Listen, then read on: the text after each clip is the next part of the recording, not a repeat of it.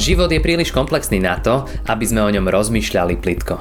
Veríme, že aj táto prednáška vám pomôže premýšľať hĺbšie a nájsť odpovede na vaše životné otázky. Věřím, že Pán Bůh přichází jako ten, který nás naplňuje a kež by to činil, i když budeme teď přemýšlet a aplikovat Boží slovo na své životy. Je tomu dva týdny, co Hamas brutálně napadl izraelské osady a kde, asi se dá říct, zvraždil všechny, kteří mu přišli pod ruku. Asi tu hruzu nemusím více připomínat. Jednou z reakcí, kterou jsem však na to zaznamenal, jsou články nebo i příspěvky, které veškerou vinu za takové a podobné zlo svalují na náboženství. A tak jsem viděl i články, které ve svém titulku říkali nejvyšší čas zakázat všechna náboženství. Podle výzkumu, který se odehrál v roce 2017 v nejrůznějších zemích světa, a vyšlo, že 68% Belgičanů si myslí, že náboženství přináší světu více zla než dobra. Belgičani jsou v tom na špici. To znamená, víc než dvě třetiny lidí si myslí, že náboženství škodí světu. Na dalších místech po Belgii se umístilo Německo, Španělsko a Austrálie s 63%. V Polsku je to 49%, teda téměř polovina. Polovina si myslí, že náboženství, víra škodí člověku, polovina si myslí, že je přínosem. Česko, v Česku to neproběhlo. Asi si dokážeme představit, jak by to dopadlo, kdyby to se proběhlo v Česku. A možná to zažíváte i v osobních diskuzích, kdy vám někdo nejednou připomene, kolik zla, třeba velice konkrétně křesťanství, napáchalo ve světě. Připomene vám křižácké vypravy, inkvizici a říká, s něčím takovým nechci mít nic společného. A tak otázka je, má naše víra smysl? A přináší naše víra, je naše víra přínosem nakonec i pro toho sekulárního člověka, pro společnost? A nebo opravdu působí zlo? I o tom chceme, nebo právě o tom chceme dneska přemýšlet. A text, který přečteme, nás vezme do okamžiku, kdy Noého archa už přistála na pevné zemi, potopa skončila a my přečteme těch několik veršů, které tam zaznívají a které se dotýkají i této problematiky. Poprosím tedy, kdo můžete, abyste se postavili a budeme číst z Genesis z 8. kapitoly od 18. verše. A tam čteme následující. Noé tedy vyšel a s ním jeho synové a jeho žena a ženy jeho synů. Všechna zvěř, všechna havěť a všechno ptactvo, vše, co se plazí po zemi, vyšlo podle svých čeledí z archy. Noé pak vybudoval hospodinu oltář a vzal ze všech čistých dobyčat i ze všeho čistého ptactva a zapalil na tom oltáři oběti zápalné. I ucítil hospodin libou vůli a řekl si v srdci, už nikdy nebudu zlořečit zemi kvůli člověku, přestože každý výtvor lidského srdce je od mládí zlý. Už nikdy nezhubím všechno živé, jako jsem učinil sedba i žeň a chlad i žár, léto i zima a den i noc nikdy nepřestanou po všechny dny země. Pane Bože, prosíme tě, dej nám porozumět tvému záměru pro život člověka, dej nám porozumět, k čemu nás voláš požehnej nás přemýšlením nad tvým slovem. Amen.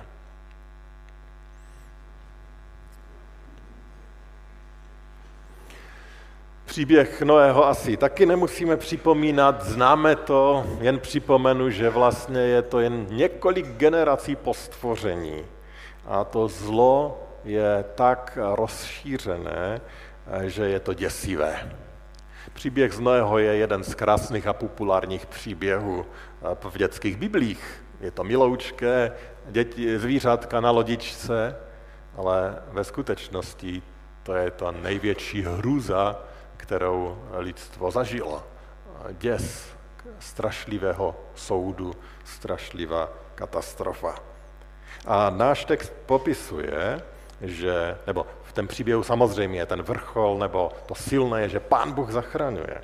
Pán Bůh zachránil Noého, pán Bůh zachránil tento svět před totální skázou. A ten náš text popisuje, jak Noé pánu Bohu za to děkuje, přináší oběť. A potom tam je jeden krátký citát, co pán Bůh říká o tomto světě o světě po potopě. A nad tím, chceme, nad tím chci přemýšlet a hledat i odpověď na tu otázku, kterou jsem dneska zašel, začal. A chci eh, zmínit takové tři důležité principy, které tady nacházíme, nebo pravdy, které tady nacházíme. To první, a já vím, že pro většinu z vás je to notoricky známé, ale první je to, že se nedělíme na dobré a zlé. A nestačí vědět, že to je notoricky známé, je třeba, abychom s tím uměli žít, že my se nedělíme na dobré a zlé. Ten příběh Noého by totiž tak mohl vyznít. Noé dobrý, zachráněný, ostatní zlí, zničení a je to. Věď tu jsou dobří a zlí. A někdo, když se na to tak dívá, tak i komentuje a říká, no jo, pan Bůh to zkusil a zase to nevyšlo. Teď uběhlo jenom jakýsi čas a kolik zla už zase bylo na tom světě. Prostě se to Pánu Bohu nepodařilo. Ale právě ten text, který jsme přečetli, ukazuje, že tak to vůbec Pán Bůh nemyslel. Že Pán Bůh se tak na člověka vůbec nedívá. Co tam Pán Bůh říká hned, jak vejdou z archy? On tam dává to zaslíbení, ale všimněte si, eh, co je součástí toho zaslíbení. On říká, už nikdy nebudu zlořečit zemi kvůli člověku, přestože každý výtvor lidského srdce je od mladí zlý. Ono to mnohem a o těch, kteří tam jsou, těch, kteří zůstali, říká, i výtvor jejich srdce je od mladí zlý. Výtvor každého člověka je od mladí zlý. My lidé jsme schopni tvořit zlo. A to je kousek naší identity. Ano, z jedné strany jsme stvořeni k božímu obrazu a tak člověk je něco neskonale úžasného stvořen k božím obrazu. Pán Bůh člověka miluje, ale z druhé strany platí úplně o každém, že zlo je součástí našeho bytí tady v tomto světě.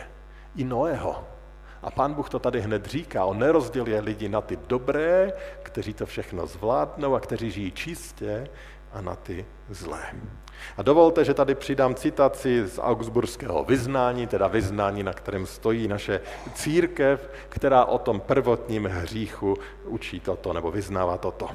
Učí se také, že po Adamově pádu se všichni lidé přirozeně rozí, eh, rození rodí s hříchem to je bezbázně boží, bez důvěry v Boha, se zlou žádostivostí a že tento neduch, čili prvotní skaženost, je v pravdě hřích, který zatracuje a přináší i nyní věčnou smrt těm, kteří se nezrodí z vody a z ducha svatého. Ano, to je realita celého lidstva. My všichni se rodíme ve hříchu a potřebujeme, aby nás sám Pán Bůh zrodil znovu, obnovil, zachránil. A je tady řeč o vodě, symbolu křtu a o duchu svatém. A to je náš cíl. Proto, jak tady bratr presbyter Jenda říkal, už děti chceme vést k Pánu Bohu, protože i oni potřebují tu záchranu v Pánu Ježíši Kristu. My všichni to potřebujeme, protože to naše srdce je postiženo hříchem.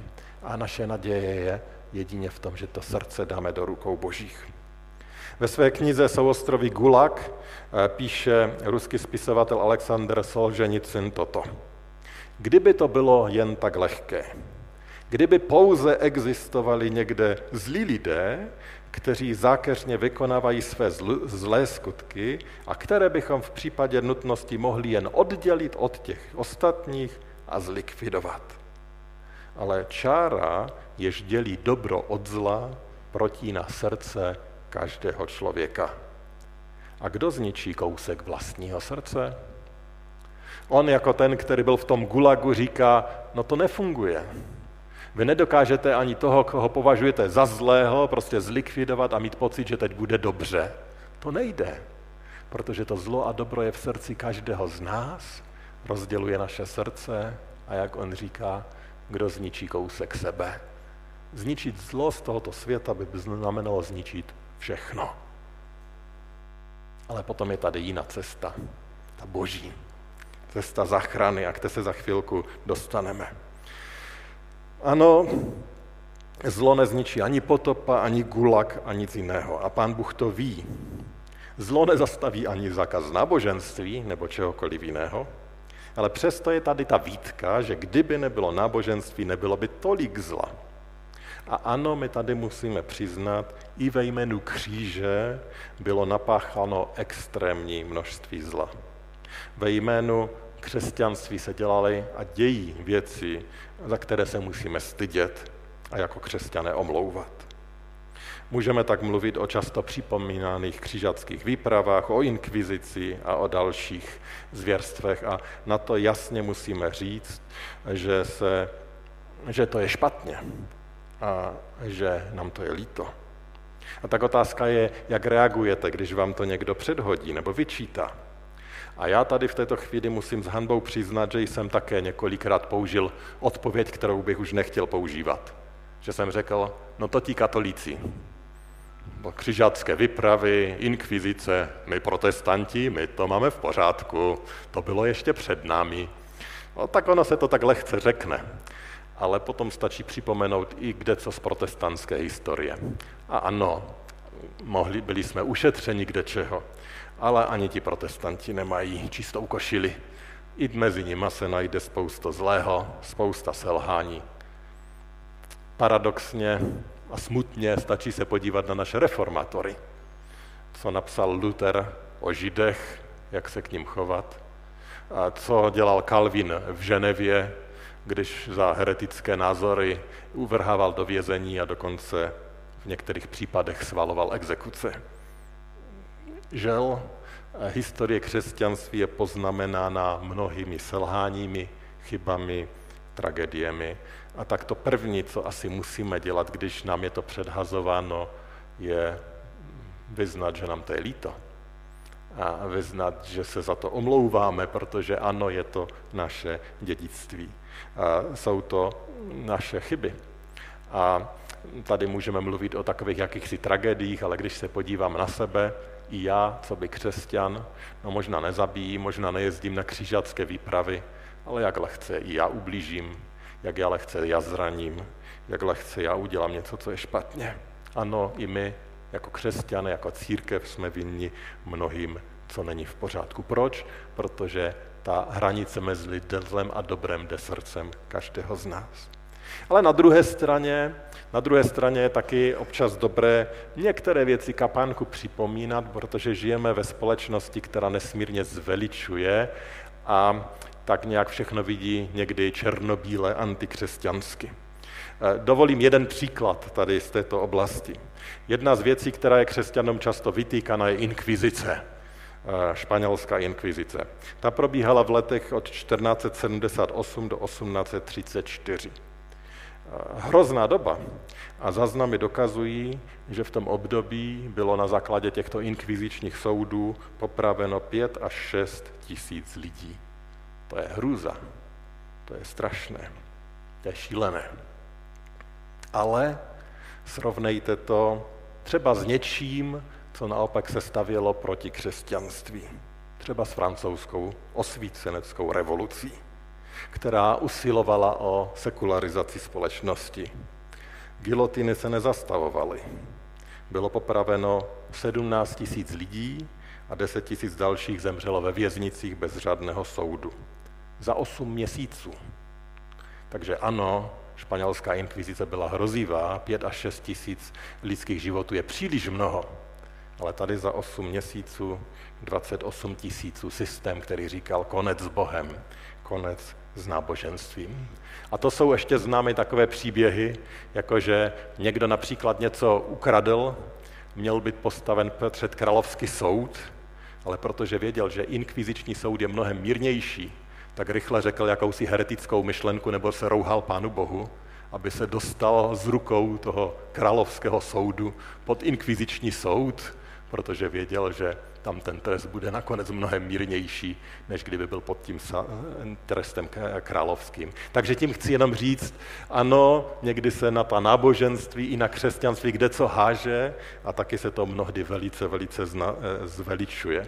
A to bychom tady mohli mluvit o dalších věcech, které zjevně nejsou důsledkem náboženství, o nějakých minimálně třech milionech mrtvých obětí stalinismu a o dalších výsledcích bezbožných systémů, které produkovaly ještě mnohem více mrtvých než jakýkoliv náboženský systém. Ano, zlo je strašné, zlo je v nás a to zlo, které v srdci člověka si použije všechno, aby se mohlo dívat z patra na druhého, třeba i náboženství. A tak znovu chci říct, nechci vůbec ospravedlňovat všechno to zlo vykonané ve jménu kříže. Jen chci říct, že realita potvrzuje učení Bible.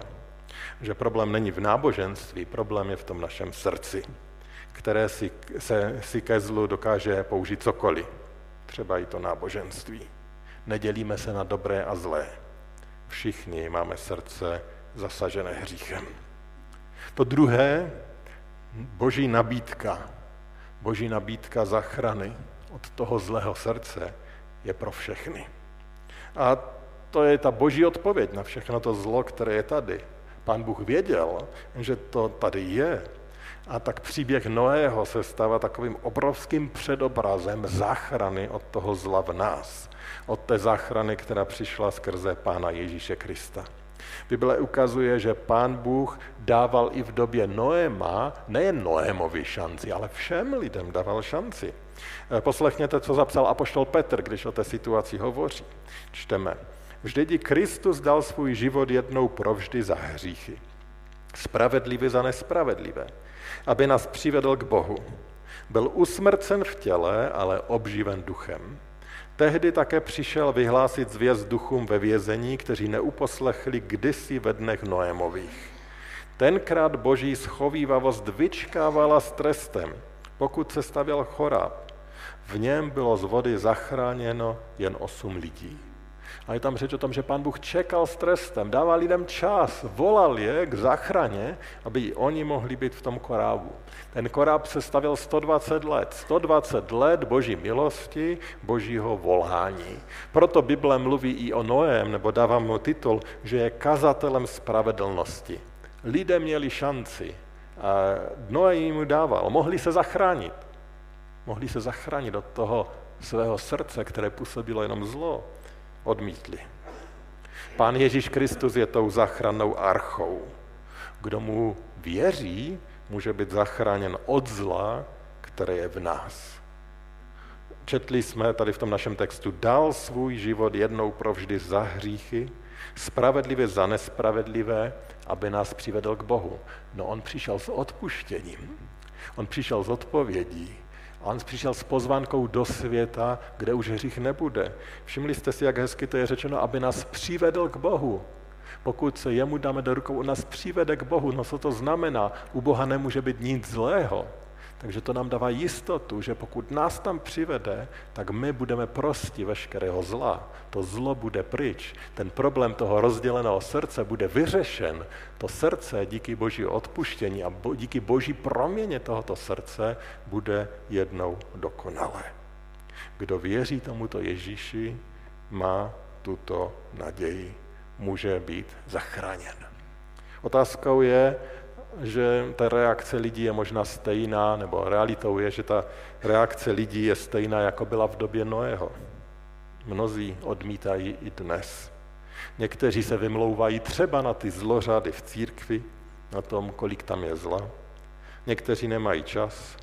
Někteří říkají, vždyť my jsme také věřící, ale jsou skutečně v arše, jsme skutečně v arše, spočíváme v tom Ježíši, nebo žijeme po svém, sedíme venku. Už na nás začíná trochu pršet, ale my si pořád myslíme, že jsme v pořádku. Jste v arše té Kristovy lásky? Přišli jste k němu v pokání, ve změně svého života? Nepodceňujeme důležitost této otázky. Takže ta bož nabídka boží zachrany je pro všechny. Ale potom tady ještě jeden rozměr – že boží milosrdná péče je pro všechny. O tom hříšném srdci, o té boží záchraně mluvíme často, je to základ našeho evangelia, ale tady je ještě to, ten další krok. Boží milosrdná péče je taky pro všechny. Jak to tam končilo, ten náš text? Už nikdy nezhubím všechno živé, jako jsem učinil. Sedba i žeň, Chlad i žár, léto i zima, den i noc nikdy nepřestanou po všechny dny země. Co to tady říká?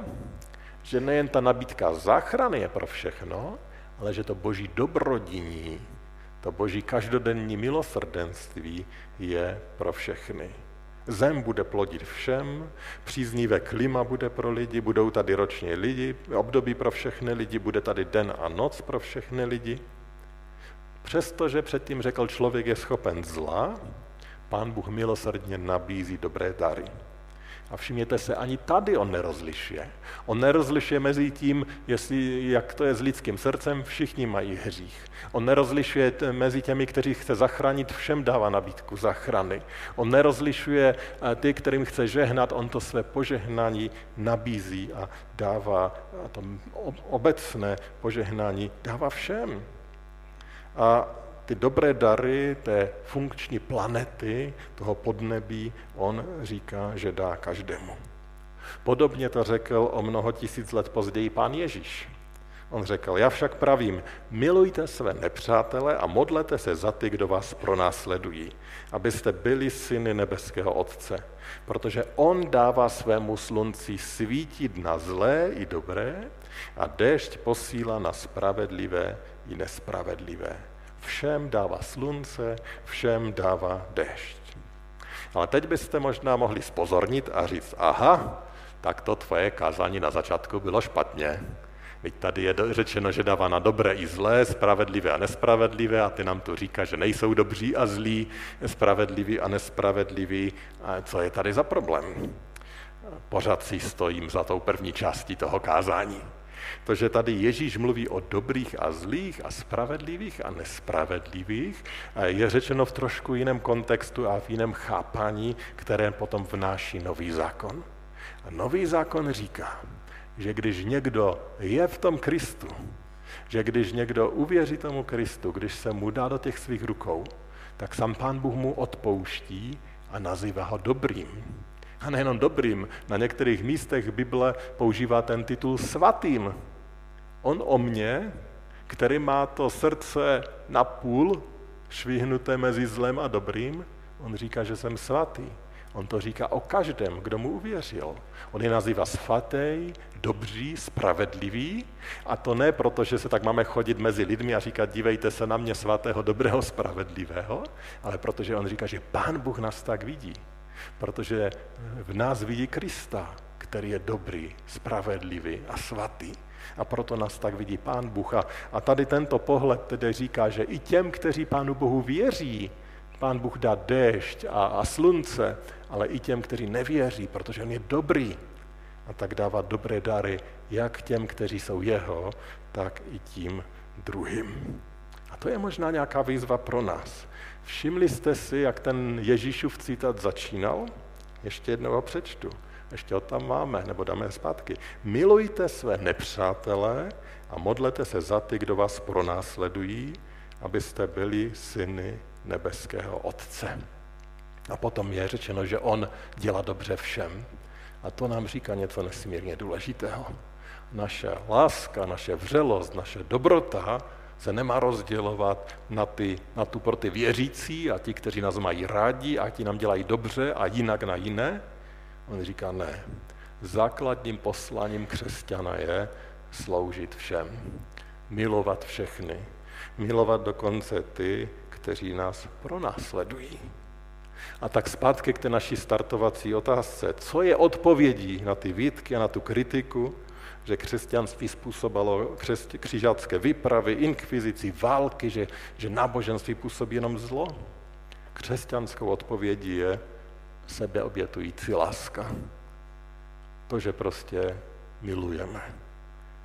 Ty, kteří nás tak obvinují, ti, kteří nás nenávidí, ti, kteří štvou proti křesťanům. Sebeobětující láska vůči všem. To je křesťanství. To je Kristus, to je církev v prvních století, to je naše poslání. Ponižuje tě učitel? Přemýšlej, jak ještě více mu projevit lásku. Je k tobě šéf nespravedlivý? Přemýšlej, jak mu prokázat lásku. Pohrdají tebou spolupracovníci? Uč se jim prokazovat lásku. Nadávají ti, že jsi svatoušek, prokévuj jim lásku. Je to lehké? Není. Umím to já? Neumím. Pereme se s tím pořád. Já v také chvíli by ho nejraději, víte, jak to je. Ale potom mám přijít to druhé. Pane Bože, pomoz. Pane Bože, změň to mé srdce. Pane Bože, uč mě. K tomu jsme povoláni. To je odpověď.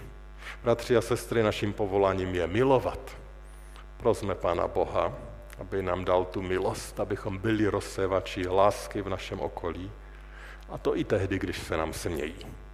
Tak budeme podobní svému Otci. Tak budeme poslušní svému Spasiteli.